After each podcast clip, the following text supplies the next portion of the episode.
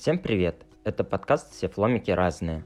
Подкаст для тех, кто хочет узнать о жизни ЛГБТК людей больше, получить ответы на возможные вопросы и услышать истории, которые могут быть тебе близки. Если тебе нет 18 лет, прошу не слушать данный подкаст, так как по законодательству Российской Федерации это запрещено.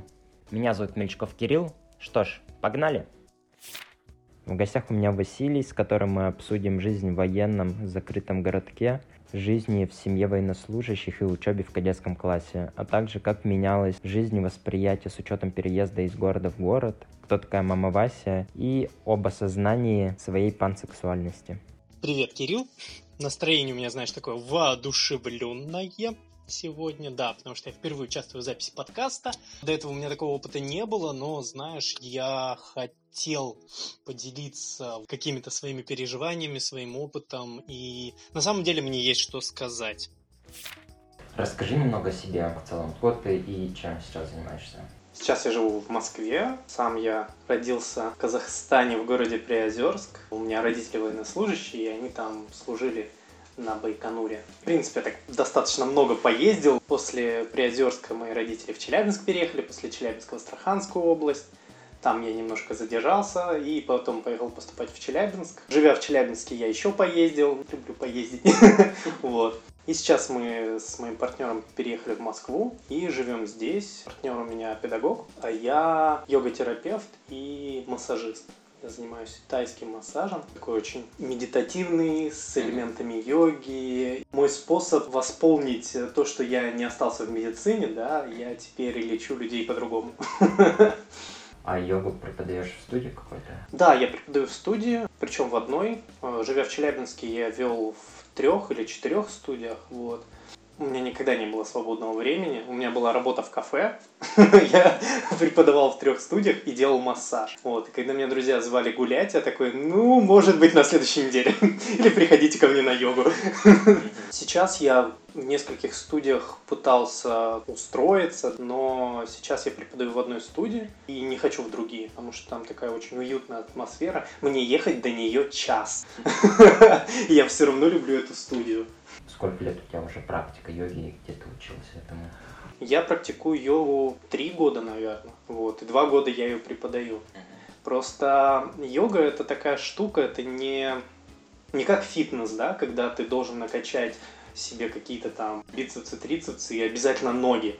Обязательно. Если ноги не накачаны, то никакой ты не тренер. Вот. В йоге немножко по-другому. Ну, как бы как я это вижу. Йога — это путь, да, знакомства с телом. Это разговор с телом. И поэтому ты никогда не будешь достаточно крут, да, чтобы преподавать йогу. И преподают люди, которые изначально преподаватели. У нас по-разному функционируют умы. Некоторые из нас хорошо понимают, когда что-то делают сами, некоторые лучше учатся, когда учат других. И я вот как раз вот из этих. я когда работал бариста, я очень быстро стал обучать. Вот. Когда начал заниматься йогой, я очень быстро стал э, тренером, потому что, помогая другим, я лучше понимаю, что происходит. Поэтому йога-массаж стал очень важной частью моей ежедневной практики. Я могу не позаниматься йогой сам, но сделав массаж в этот день, для меня уже такой же эффект, как будто я с утра позанимался. Я преподаю инь-йогу, это такое китайское направление, даосское. Вот. И в инь-йоге очень многие вещи рассматриваются с точки зрения инь-янь. И Москва — это яньский город, это очень бешеные, сильные энергии, да, много света, много происходит, всего постоянное движение. здесь очень сложно настроиться на какую-то волну, чтобы практиковать. В Челябинске я как сумасшедший, я вставал в 5 утра, медитировал, занимался йогой, ехал на работу, 7-8 часов работал в кофейне, да, потом вот йога, массажи, все, и мне хватало сил. Здесь у меня не хватает сил просто, чтобы проснуться пораньше. Это, этот город, он вытягивает из тебя очень много сил, и нужно постоянно себя подпитывать какими-то вот такими энергиями, да, для того, чтобы не лежать в кровати. Твой партнер, педагог, что?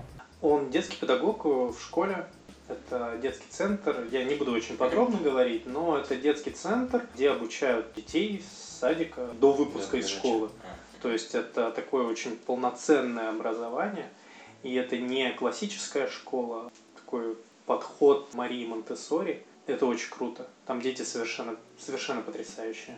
Супер. Можешь сказать, когда ты полностью осознал свою ориентацию? Это спектр.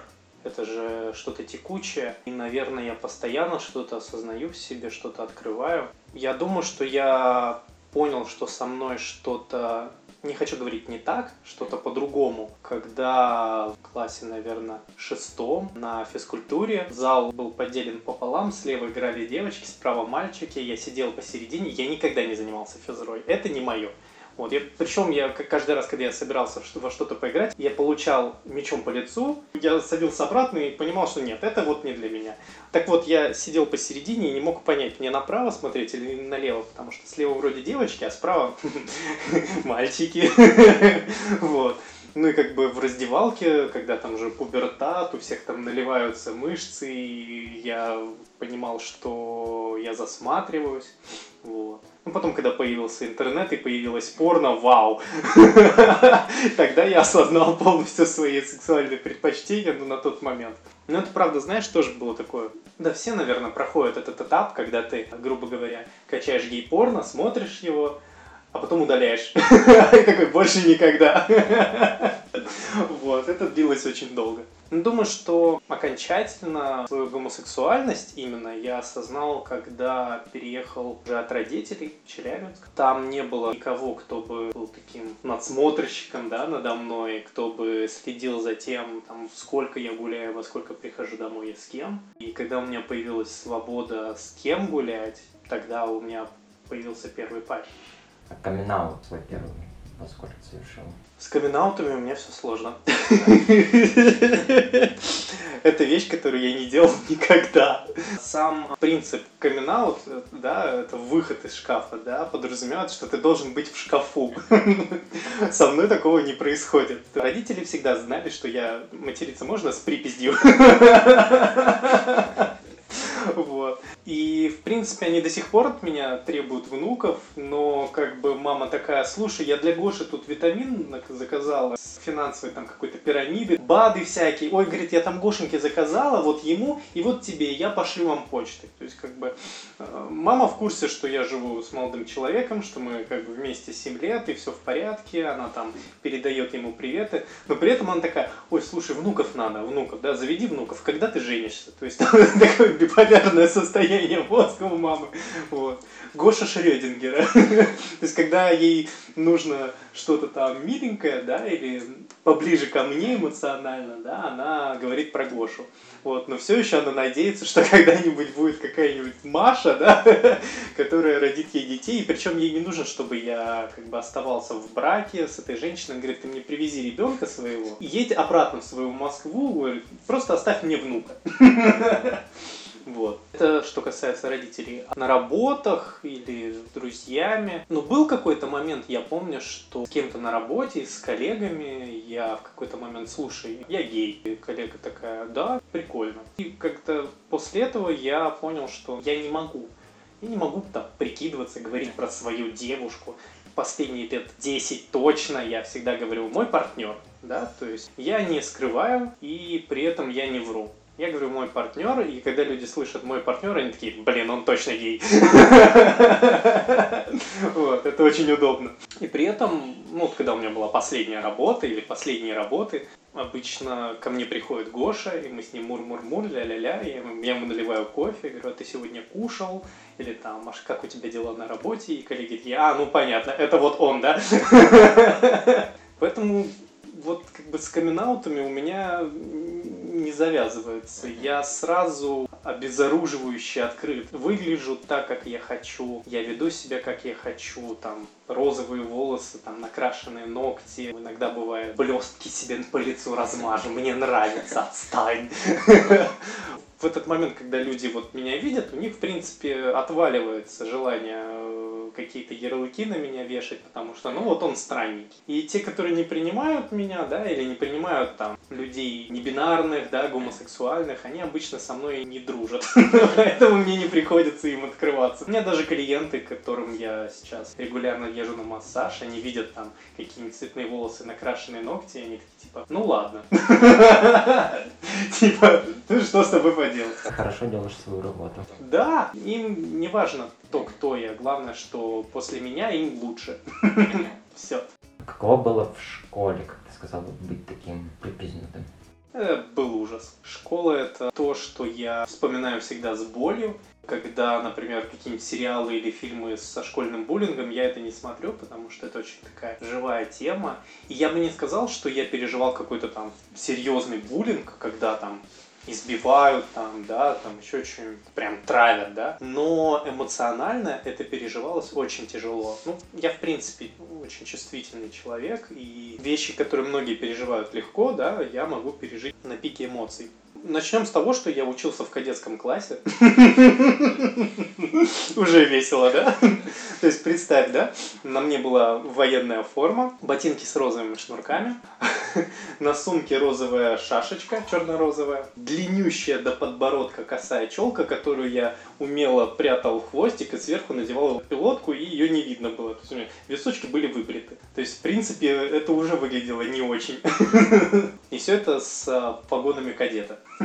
Единственное, что меня, наверное, спасало, то, что я был единственным в школе поющим парнем. Я занимал призовые места на областных конкурсах, постоянно выступал. Самое мое прям такое яркое было выступление. Всю жизнь буду помнить, внукам расскажу. Вот, это на 9 мая на главной площади города я пел «Русский парень в огне не горит». И там вот эти вот все люди, мама плачет, папа плачет, Вася плачет, все плачут. Вот-вот у меня еще э, была девушка, которая подпевала мне в этот момент. Но я как бы был главный на сцене. Это, наверное, то, что меня спасало, потому что когда мне становилось совсем тяжело, я вставал и уходил в кабинет вокала, и мы там занимались преподавательницей вокала.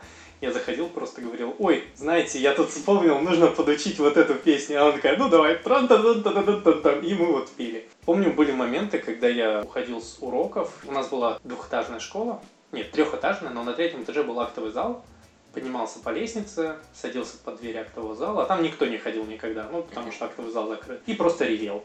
Ну, например, 40 минут урок идет или сколько. Я 40 минут просто ревел. Потом, значит, подтирал все эти слезы, да, и с краснючими глазами шел на следующий урок. Ну, то есть было там, когда и били, было когда... Ну, били это пофиг. Для меня самое адское было, когда меня заплевали э, мокрой э, бумагой с вот этих вот э, ручек вот это вот сделали.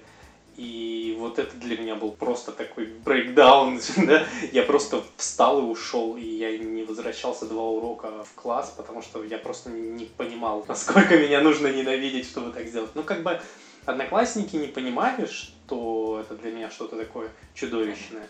Для них это было весело. У них еще была любимая песня «Эма, Эма, пидорская челка». Она мне будет в кошмарах сниться. Ну, потому что как бы у меня была охереть какая челка и эмовские там всякие штуки. И да, это было прям плохо. Из той категории, когда ты утром просыпаешься, подходишь к школе и такой, хм, не пойду сегодня в школу. И не потому, что ты не хочешь учиться, а потому что твои одноклассники мудаки.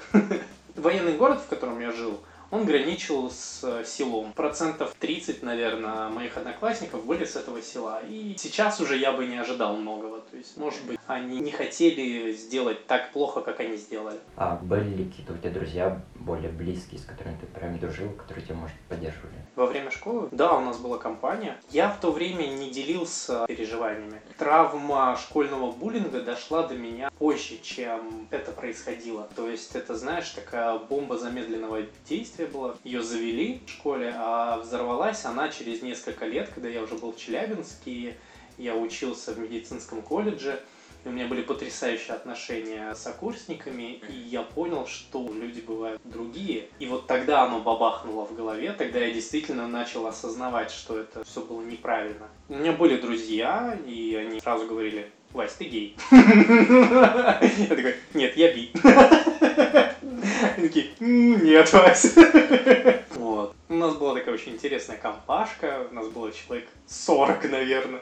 Мы там то на трубах тусили, то на гаражах. Ну, стандартная история. И я был единственный в городе эмо-бой. Меня даже скинхеды не били.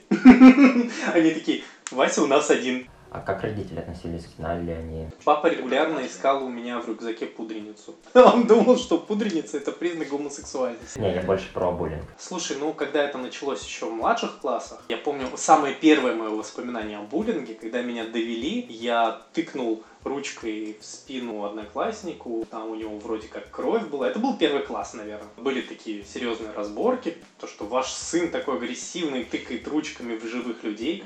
Вот, мама меня спрашивает, почему ты это сделал? Я сказал, ну вот, все плохо, меня все ненавидят, меня обижают. Мать вроде отнеслась с сочувствием ко мне, но при этом как бы меня всегда воспитывали в том, что ты не должен давать себя в обиду, ты же пацан. Не очень мы близки были с родителями после, чтобы я делился с ними какими-то своими бедами. М-м, даже сейчас такого нет. Я делюсь с родителями хорошим. В целом, как твоя жизнь поменялась с переездом в Челябинск? В Знаменске я жил под таким строгим взором. У меня папа старший прапорщик, мама ефрейтор. Я приходил домой, например, в 22 часа. Если я приходил в 22.05, я получал пиздюлей. Если я приходил в 22.10, я не ходил гулять, например, месяц. Я не бухал, почуять запах, хана тебе просто. Я был злостным курильщиком, но я там постоянно прятался, получал звездюлей, но в итоге там в классе в 10 папа такой типа съебал. Просто кури, вот тебе сигареты, покупай хорошие. Причем он мне тогда купил пачку Next синий, а до этого я курил Винстон, понимаешь? Ну, как бы зато легально, окей. Это был такой прорыв, да, такой взрослости. В Челябинске этот гнет спал, и все пошло по пизде просто. Это было много алкоголя, были эксперименты с внешностью, у меня все лицо было в железе, то есть, ну, как бы прям все.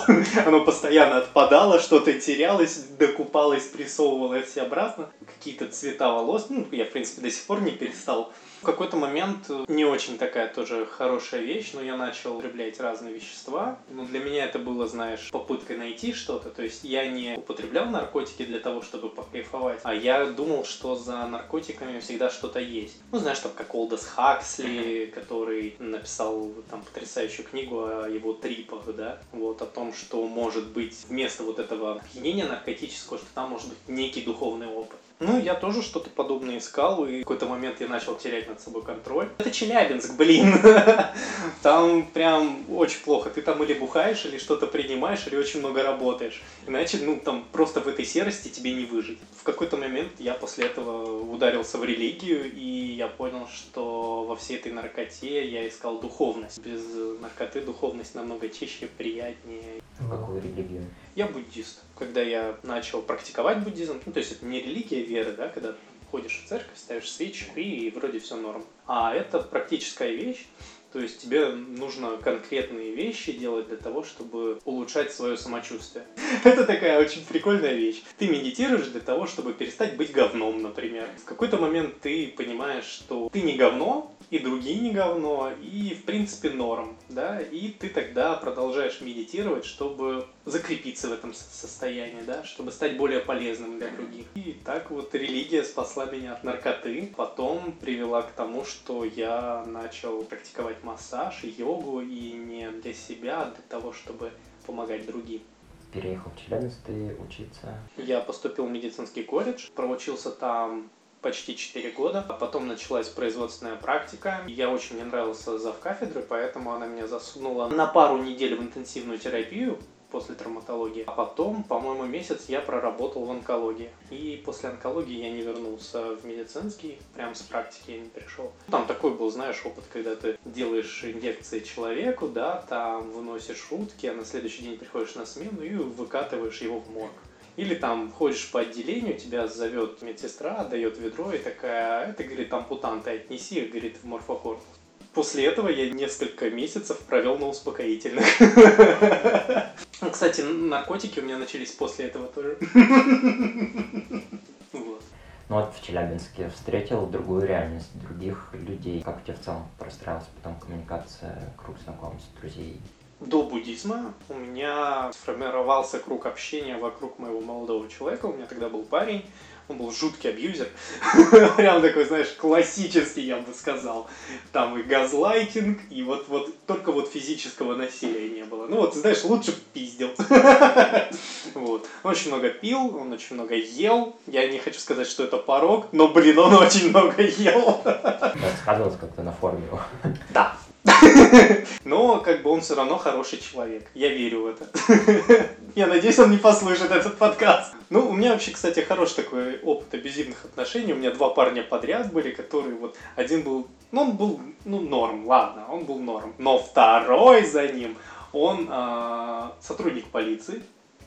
У нас были отношения на расстоянии, и он умудрялся по скайпу мучить меня, заставлять меня страдать я чувствовал себя никчемным, я сидел постоянно дома и никуда не выходил, никуда ни с кем не гулял, потому что ему это было неприятно. Вот, ему надо было, чтобы я сидел с ним в скайпе сутками. Даже спать приходилось иногда в скайпе. Зато он мне подарил колечко из белого серебра. Все перечеркивает. Я считаю, что я заработал это кольцо.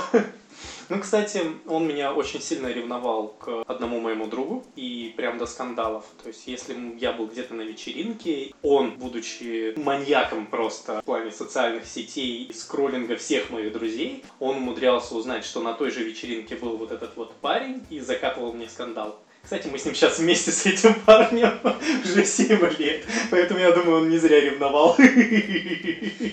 Ты упомянул, что работал бариста. Этот эпизод жизни. Как ты стал бариста и был ли он до йоги или во время? Это было после медицинского. Я поработал фотографом пару лет свадебным. Но так как свадебный фотограф это только летом, да, а зимой, ну, как бы не так много ты можешь заработать, тем более в Челябинске. Вот меня друг позвал работать к ним в кофейне, я потерял себя на 10 лет.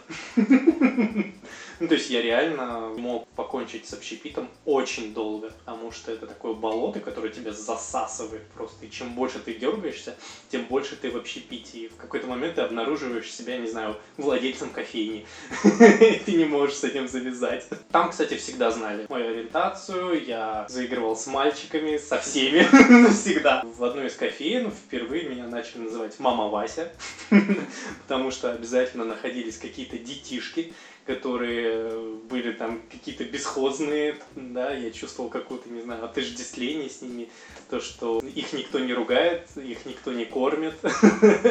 Я начинал подкармливать этих детей, заставлять делать уроки. Ну, собственно, мне этих детей сейчас по всей России ух разъехалось. Одна из них сейчас учится в Яндексе, это моя маленькая гордость учится в Яндексе, в плане образовательном центре у них? Она дистанционно учится, но как бы в перспективе она будет сотрудником Яндекса. Ну, там, правда, обучение шли не на год, это очень сложно, но я верю, что она справится. Вот. И как бы общепит затянулся на 10 лет, и даже вот переехав в Москву, я полгода поработал в общепите, пока не случился коронавирус. Так как у меня бронхиальная астма, я в такой в группе рисков прям серьезно. Директор на прошлой работе сказал, что Вась, ты сейчас на больничном, давай ты еще два месяца посидишь на больничном, потом мы тебе дадим отпуск, еще что-нибудь, а потом ты уволишься. Потому что, честно сказать, тебе нельзя работать в общепите, это большой риск. Я как бы принял, что это забота обо мне, потом они мне хорошо заплатили, и я вообще довольный ушел.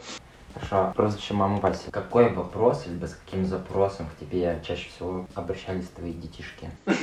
Последние полгода мама Вася почини. У кого-то спина защемила, не знаю. У кого-то там зубы болят, еще что-нибудь. Я знаю, куда воткнуть иголку, где погреть, что нажать, чтобы человеку стало легче. Моя деточка из Яндекса ко мне регулярно приезжает, у нее там спина просто жесть. Она переломала себе всю спину, я не знаю, что я буду делать. Но сначала накажу, конечно. Отругаю, что, что ты сделала, как. Обычно это, знаешь, необходимость в человеке, который тебя, безусловно, принимает. Детям в определенном возрасте, ну, примерно до 29 лет, нужен человек, который будет проявлять тебе безусловное принятие, кем бы ты ни был, что бы ты ни делал. Если даже не давал советы, то хотя бы говорил, что нет, ты не мудак, так случилось, да, или твои чувства нормальные, да. Оказывается, людям это никто не говорит. Людям никто не говорит, что их тело нормально. Людям никто не говорит, что будет происходить с твоим телом, да, или что происходит с твоей психикой. Ко мне очень часто появляются ребятки, которые типа У меня панические атаки, я не знаю, что делать. Блять, иди к психотерапевту. Да? А где? А как? А где найти? Вот тебе визитка. У меня, кстати, есть, надо.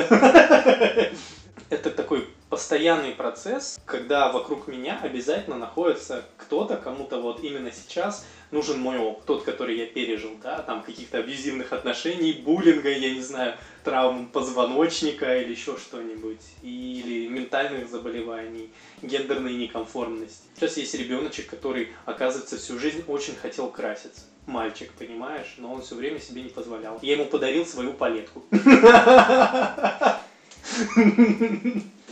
А была ли у тебя в свое время, условно, такая же мама Вася? Я вот думаю, что я мама Вася, потому что у меня не было той мамы, которую я пытаюсь всем создать. В идеале, знаешь, я буду такая дрэг-мама, платье из пайеток, не знаю, там, с бокалом мартини и в огромном белом парике. А у тебя был опыт драга? Нет, но я очень хочу. Я думаю, что когда-нибудь я буду дрэг-мама всея Руси просто. Что мешает попробовать? На данный момент ничего, но я отдал свою палетку. Интересно, что вас подвигло с партнером переехать в целом в Челябинск? В основном две вещи. Во-первых, зарплаты. Работали мы как проклятые. Ну, просто въебывали. За квартиру платили 14 тысяч. Партнер мой зарабатывал 25, работая 5 дней в неделю, часов по 10, например. Ну и я зарабатывал примерно столько же. Это не деньги массажа, а именно вот бариста. В какой-то момент накопилась дикая усталость. Просто ты понимаешь, что ты больше не можешь так. И вроде бы работать меньше не можешь, потому что... А на что потом жить? Как бы работать так же просто не можешь. Ты выходишь на улицу, а в городе ничего. Серые заборы, серые дома, грязные кусты, грязные деревья. Челябинск очень грязный. Выпадает снег, через полчаса он черный или синий. Был синий снег, реально. Ты не выходишь, например, из дома после часу ночи. Ну, в центре можно, мы жили в центре, а где-нибудь вот в спальных районах, где я раньше жил, там нельзя. Ну вот меня там однажды ограбили. С пистолетом, как в фильме, понимаешь? это все накладывается, и ты живешь в постоянном режиме выживания. Надоело. Надоело выживать. Надоело находиться в говне. Многие говорили, типа, «А что ты сделал для того, чтобы сделать город лучше? Блять, я жил в нем. То, что я в этом городе, это ему подарок. Вот. И это первое. А во-вторых, у нас идея долгое время была переехать вообще из России, совершить миграцию, э, ЛГБТ-миграцию, да, в какую-нибудь страну, где мы сможем заключить брак, завести детишек, купить дом, да, и быть такой нуклеарной семьей. Хочу пять детей. И мы, мы посмотрели сериал, не помню, как называется, и я не помню, о чем он, но там был, была муж, жена и пять детей. И я такой, мне нужно пять детей. И мой партнер такой, блядь, новая фикс идея, ну ты чё, у тебя 15 фиалок. Начальник домохозяек знаю, там как раз Том с Линет, и у них два близнеца, парень, девочка, и еще девочка родилась. Да. Жена была, конечно, сначала в него 100 лет пяти, пятерых. Ну я сказал, говорю, ладно, я согласен на троих детей и двух собак. Сейчас мы живем в Москве и, в принципе, знаешь, как-то так нормально, комфортно и пока даже дергаться особо не хочется. Здесь вообще всем пофигу на тебя, как бы ты ни выглядел, что бы ты ни делал, кроме полиции. Полиция бьет дубинками всех, кто на улице. К этому можно привыкнуть, окей. В принципе, мы сейчас подумываем купить квартиру в Москве, и даже если мы переедем куда-нибудь в другую страну, квартира в Москве это все равно дороже, чем квартира где-либо, поэтому она останется здесь и будет приносить нам доход. Но, возможно, мы даже здесь останемся. А раньше вы в Москве были до того, как переехали? Я был в Москве два раза. Один раз проездом, мы ехали на буддийский курс. Это было под Калугой. Вот у нас там выкуплена большая потрясающая территория, мы отстроили там дом, и каждый год, исключая этот, да, потому что нельзя, каждый год мы там проводили большие курсы, тысячи по две человек, по две с половиной, приезжал наш лама, такой классный тусич просто, все такие приятные, все вместе медитируем, делаем какую-то работу, делаем планы на годы вперед, что мы будем строить, делать. Вот. И это как бы через Москву проезжаю всегда. А второй раз я приехал в Москву один э, на три дня. У меня здесь доктор тибетский. Тибетская медицина – это такая народная псевдонаука, в которую я верю. вот. Там лечат травушками, всякими там прижиганиями, иголками. Ну, аналог китайской медицины, только с буддийским взглядом. И вот я приехал к э, тибетскому врачу на три дня, я провел три дня в Москве, и самое потрясающее воспоминание из Москвы я начистил свои туфли перед самолетом, потусил три дня в Москве, и когда я шел в аэропорт, мои туфли были все еще чистые. Когда я вышел с аэропорта в Челябинске и дошел до маршрутки, они изговнякались. И понимаешь, я такой, мы переезжаем. Хорошо, а ты упоминал про небинарность, то есть ты себя относишь к небинарной личности. Да, это случилось пару лет назад. Я увидел в Твиттере гифку с какими-то трансухами, и я такой, боже, что это? Я начал доколебывать всех в ветке этих твитов. Боже, что это? Расскажите мне. Сказали, типа, ты что, не знаешь RuPaul's Drag Race? Come on, что это? Вот. И потом за пару месяцев я посмотрел все сезоны. Вот. Сейчас я их пересматриваю заново. Я купил подписку на Netflix. Я же живу в Москве, я могу себе позволить Netflix. Вот. И я пересматриваю все сезоны заново. И в какой-то момент, когда я еще в Челябинске смотрел, то я понял, что то, что говорят королевы, то, что говорят э, небинарные персоны там, это вот, блин, про меня. Мое тело меня устраивает, я принимаю его таким, какой оно есть. Более того, я учу людей тому, чтобы они принимали свои тела, да, на йоге. Принимаю все, кроме того, что навязано мне из-за того, что у меня там какая-то хромосома, да, дополнительная, которую я не просил. Вот. То, что от меня требует общество, только потому, что я родился с определенным биологическим полом то, что от меня требуют э, родители, да, и все-все-все. Даже ту одежду, которую для меня шьют, да, только потому что есть мужская и женская одежда.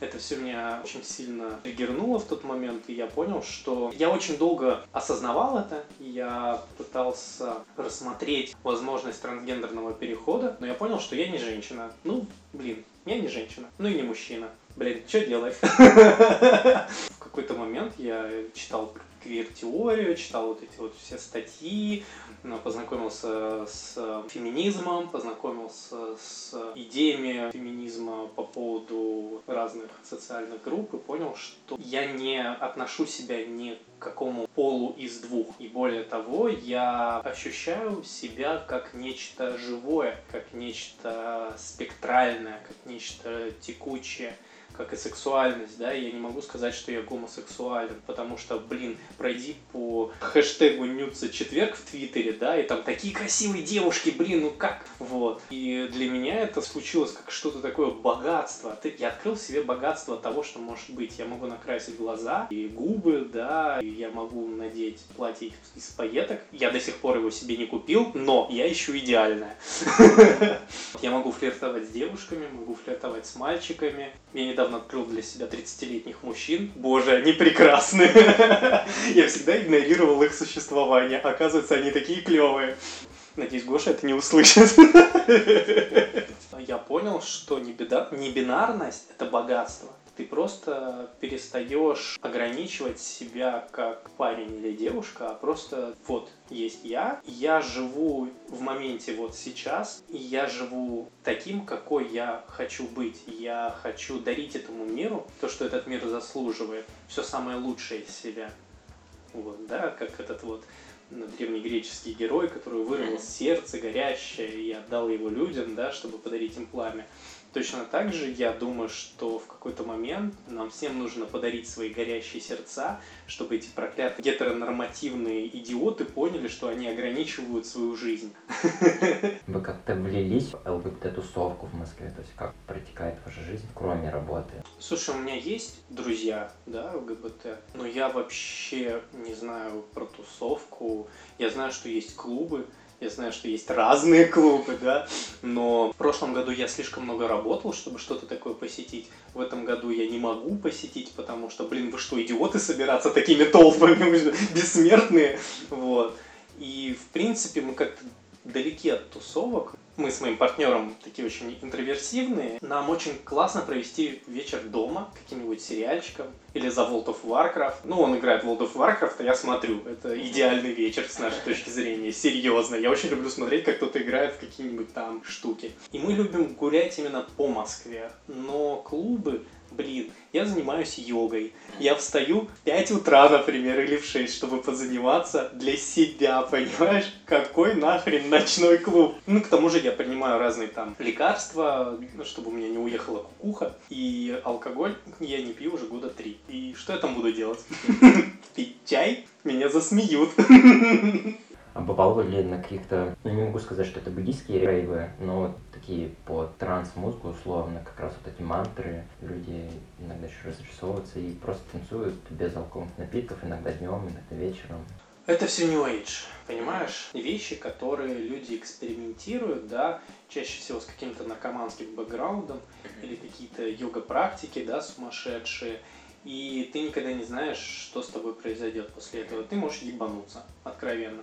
Я знаю очень много ёбнутых йога-тичеров очень много, 80%. Потому что в какой-то момент времени они начинают, не знаю, лечиться маисовыми припарками, разговаривать с маятником, да, или там приклеивать руны себе на телефон, чтобы вышка 5G тебя не задела, да, своими излучениями. Медицинский колледж в моей голове все-таки помогает мне жить, да, я хоть и занимаюсь там какими-нибудь китайскими способами лечения, но это традиционная китайская медицина. Буддизм, который я практикую, это традиционный буддизм, тибетский, да, это то, как медитировал Будда 2600 лет назад, то, как медитировали тысячу лет тибетские монахи, то, как медитируют тибетские монахи сейчас. И это традиционная передача. Йога, которую я практикую, это традиционная йога, да? То есть, да, она немножко выглядит для нас новой сейчас, но просто почему-то в 70-х годов популярна виньяса йога, да, то есть это то, что, то, чем сейчас все занимаются, наша хатха и все вот эти вот разновидности йоги, кроме кундалини, это все виньяса флоу, и это такая быстрая разновидность йоги. Но всегда еще была медленная разновидность йоги, и как бы я практикую ее, но при этом еще практикую аштангу, которая тоже является традиционной. А вот эти вот все медитации под гонг, массаж тибетскими чашами и прочая хренота, это вот, знаешь, люди на каком-нибудь Аркаиме или каком-нибудь Бали, Кришнаиты, эти проклятые накурились и придумали, да, и как бы я не осуждаю. Но это ебанина. Ты, кстати, знал, что тибетских чаш, ну, тибетские чаши знаешь, да, вот эти поющие? В Тибете про них не знают. Бывает. Есть еще случаи, когда да, называют в честь какой-то страны или еще чего-то. Френч пресс. Да, да. Его придумали в Италии. Итальянский кофевар. Он придумал свою кофеварку и пытался продавать ее в своем городе, но никто ее не покупал, и поэтому назвал ее Френч пресс, типа это французский пресс. И тогда ее стали покупать. Во Франции ее называют Итальян пресс. Хорошо, вернусь к вопросу небинарности. Как, условно, Гоша, я думаю, что небинарность ты, скажем так, осознал, Уже, наверное, да. после. Мы уже были вместе. Да, как он к этому отнесся. Он сказал, что с тобой все в порядке. Типа, если ты не собрался менять пол сейчас, то мне пофиг вообще. Если ты будешь менять пол, то мы это обсудим. То есть он мне достался с небес. Он пережил за эти годы многое. У меня поехала кукуха, я сейчас на психотерапии. Недавно мне поставили циклотемию. Ну, короче, мне приходится пить таблетки, чтобы не уехать в Китай завтра, например. То есть я такой решу поехать в Китай. Потом еще три дня буду лежать в постели и не вставать, потому что я устал. И как бы он и это принял. Он принял то, что я внезапно завел себе там 15 фиалок и 7 орхидей. Мне захотелось. Они красивые. Он такой, ну, ладно. В каком формате кухня, ну, то есть от чего, как? Ну, это дисбаланс гормональный в, мо- в мозге. Я не могу сказать, что это по каким-то причинам, типа там меня бил отец, да, и поэтому я такой мудак. Нет, просто в какой-то момент у меня начались сильные панические атаки. Я начал терять контроль над собой. И опять же, мой партнер, он такой, типа, бля, тебе пора к психиатру.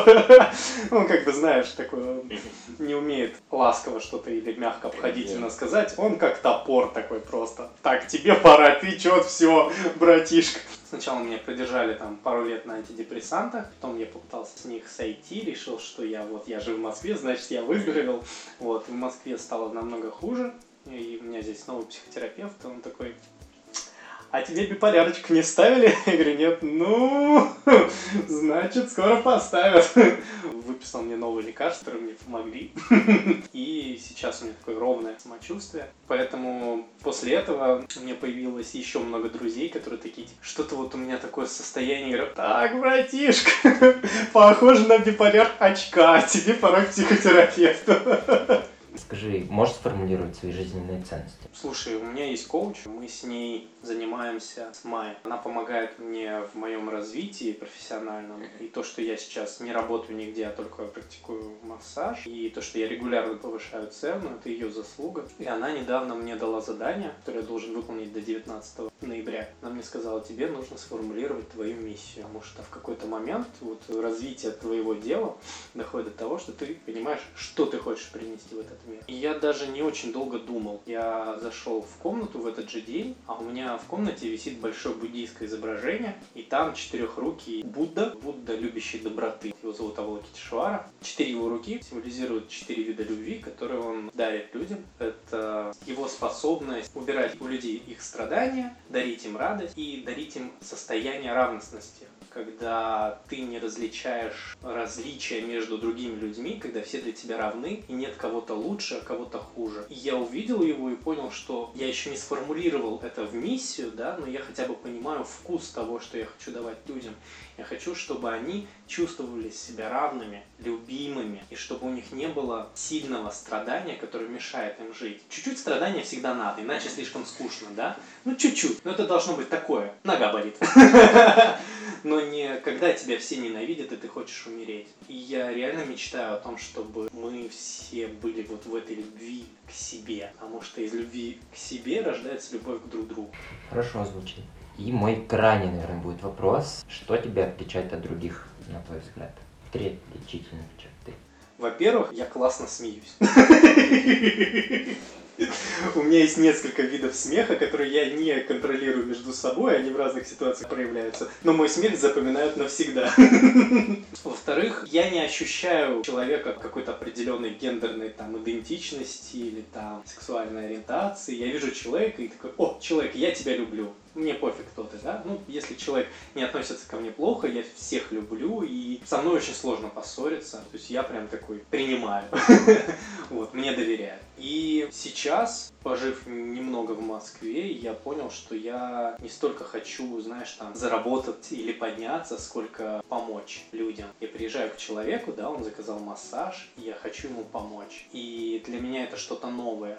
Это новое чувство, которого у меня раньше не было крайней мере, в Челябинске. В какой-то момент пирамида Маслоу, когда ты там переходишь из уровня в уровень, да, и ты начинаешь дарить людям. Это ресурсность, это тоже то, что меня, наверное, отличает от многих. И очень жалко, потому что, когда мы в ресурсе, мы не такие вредные. А как относишься к фразе «сначала насыщай себя, потом насыщай других»? Я работал над этим со своим психотерапевтом. Это был долгий процесс. Сейчас я научился кушать вовремя. Это про еду. Вот, про эмоциональное состояние. Мои таблеточки помогают мне уставать вовремя и не расходовать свой ресурс. Потому что я очень сильно отдаюсь. Вася, спасибо большое за встречу. Рад был с тобой увидеться вживую, познакомиться. Ты очень веселый. Желаю дальнейших успехов в направлении твоей деятельности, йоги, массажа, чтобы было больше клиентов, платили больше, доставляли меньше неудобств. Все будет шикарно.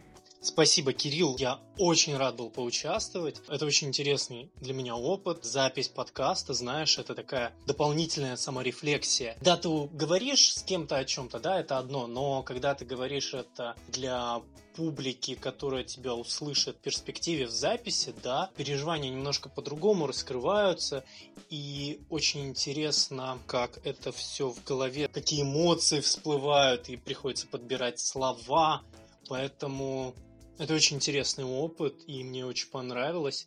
И, возможно, в перспективе я заведу свой собственный подкаст, потому что, ну, это тоже одна из моих таких фантазий.